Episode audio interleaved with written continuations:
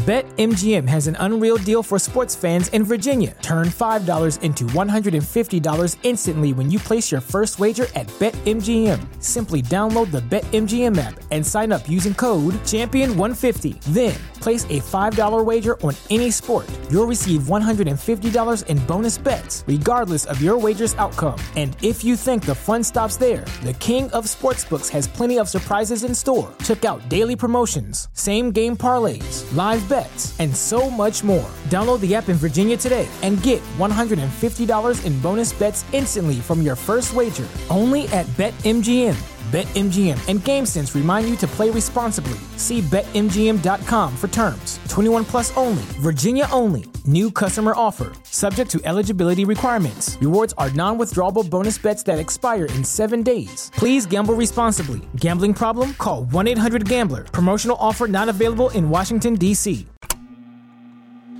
Michael Jackson's Thriller album. Stories in the room. This is Michael Jackson's Thriller album, Stories in the Room. Join film composer Anthony Marinelli, who programmed synthesizers for seven songs on Thriller, and A&R veteran film producer Stephen Ray, who assisted Quincy Jones and was in the studio every day with Quincy and Michael. Michael Jackson's Thriller album. Stories in the. I'm Anthony Marinelli with my longtime close friend and co host, Stephen Ray, bringing you the real stories directly from the talented people in the room with us during the making of Thriller, the greatest selling album of all time.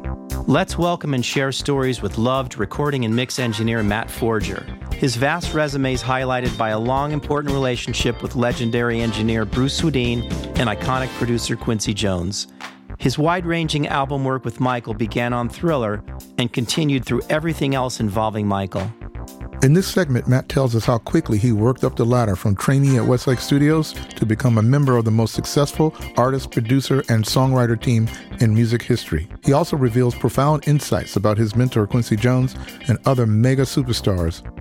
How and when did you, to that point, how and when did you join uh, the power trio, as we like to call it, uh, of Quincy, Michael, and Bruce? And Rod. And Rod. And Rod.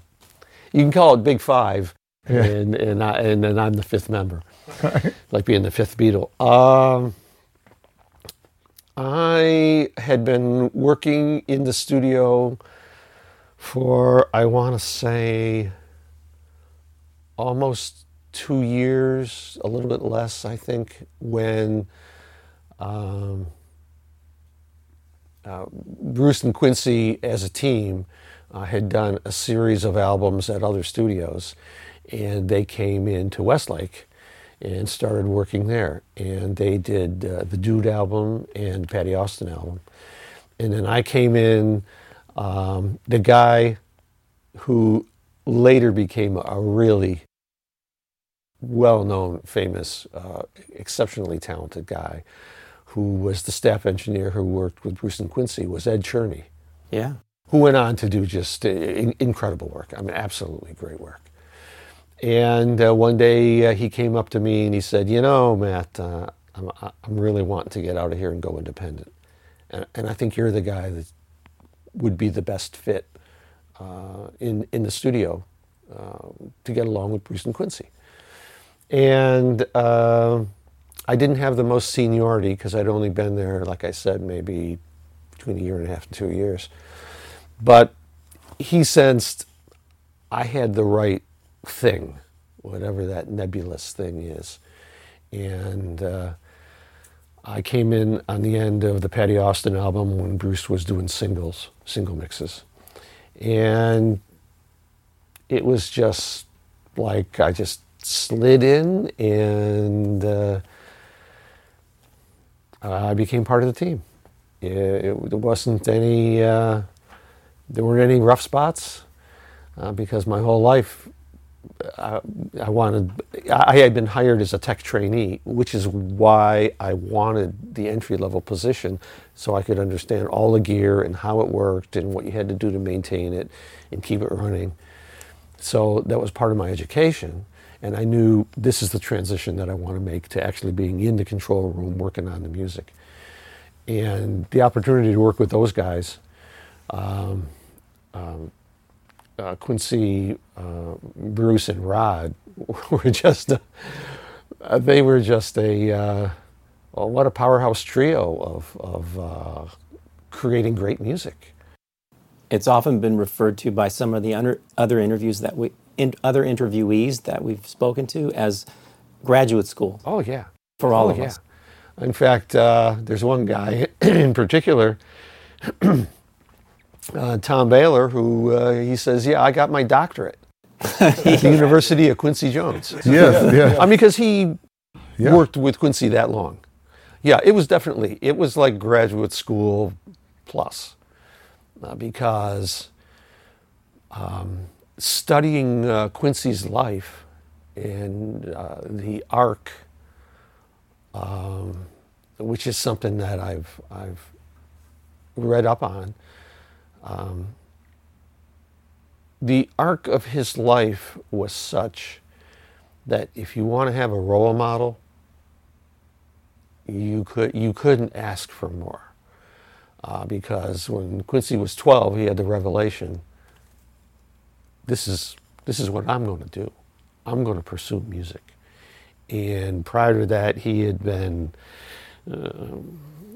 kind of with a bunch of hoodlums and getting into trouble and gangs. And uh, when he had that revelation and, and, and he had made that decision, then he knew he wanted to do it seriously. So uh, all of a sudden, going to school had a whole different meaning for him. Instead of wanting to cut school, he wanted to be in school because there was a band room and there were musical instruments.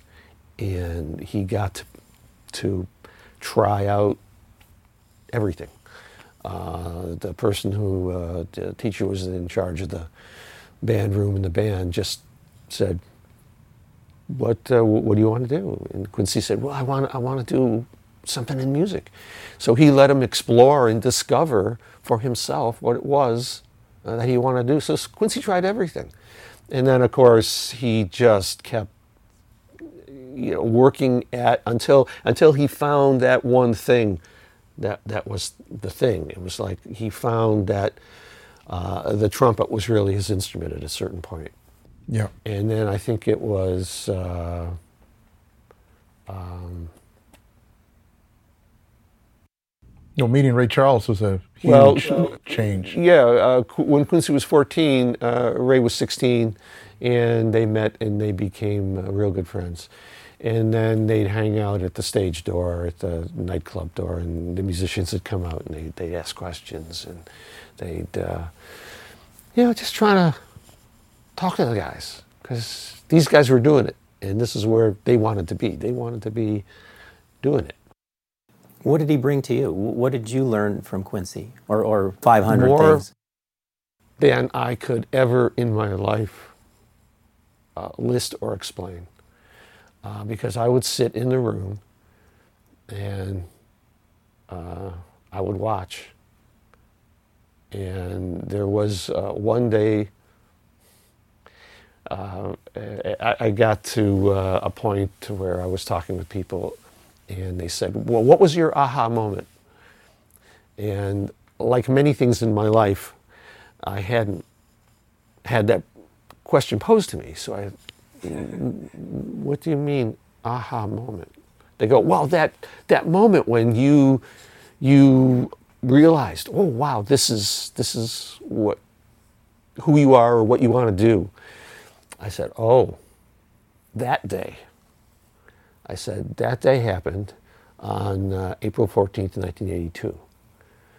And uh, I went to work. I had been working with Quincy and Bruce, and we had done a number of albums up to that point.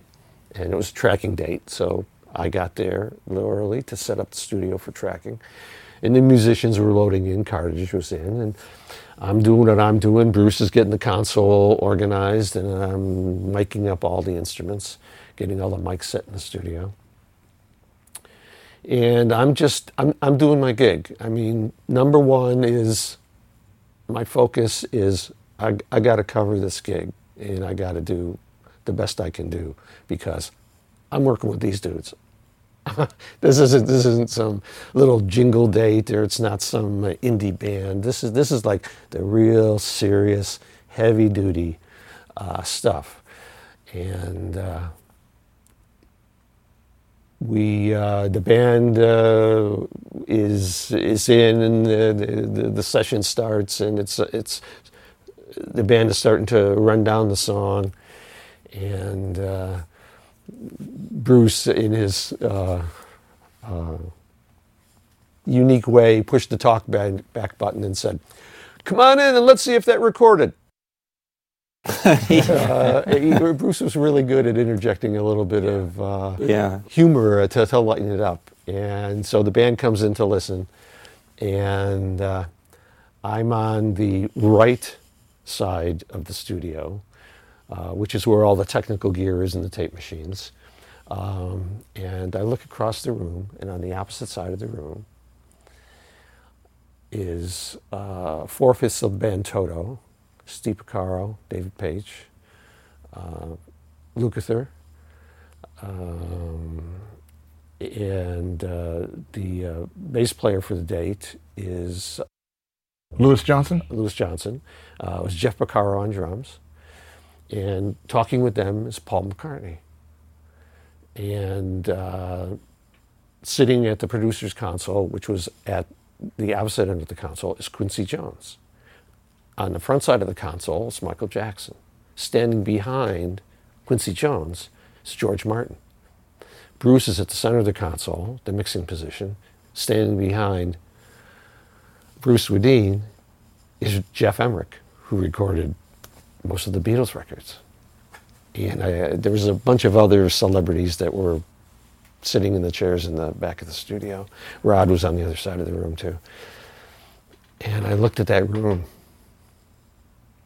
and I said, my, my, my, my prayers have been answered.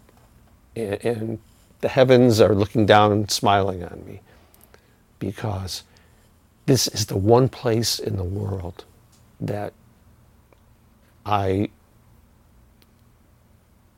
have to be to figure out what it is I want to figure out in life. Join us for the next episode of Michael Jackson's Thriller album, Stories in the Room, with your hosts, Anthony Marinelli and Stephen Ray.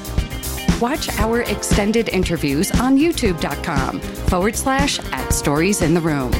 Audio only interviews are available on all podcast networks. Follow us on Facebook, Instagram, and TikTok at Stories in the Room. For the latest news and links, visit the website storiesintheroom.com. This podcast is produced by Christian D. Brune and David Wolf, recorded by Audavita Studios. Additional recording by Ben Rackless. Edited by Jay Spang and Sean Hedinger. Music by Anthony Marinelli and Stephen Ray. Michael Jackson's Thriller album. Stories in the room. Produced by Audavita Studios. Connect your voice to the world. BetMGM has an unreal deal for sports fans in Virginia. Turn $5 into $150 instantly when you place your first wager at BetMGM. Simply download the BetMGM app and sign up using code Champion150. Then, place a $5 wager on any sport. You'll receive $150 in bonus bets, regardless of your wager's outcome. And if you think the fun stops there, the King of Sportsbooks has plenty of surprises in store. Check out daily promotions, same game parlays, live bets, and so much more. Download the app in Virginia today and get $150 in bonus bets instantly from your first wager. Only at BetMGM. BetMGM and GameSense remind you to play responsibly. See BetMGM.com for terms. 21 plus only, Virginia only. New customer offer. Subject to eligibility requirements. Rewards are non withdrawable bonus bets that expire in seven days. Please gamble responsibly. Gambling problem? Call 1 800 Gambler. Promotional offer not available in Washington, D.C.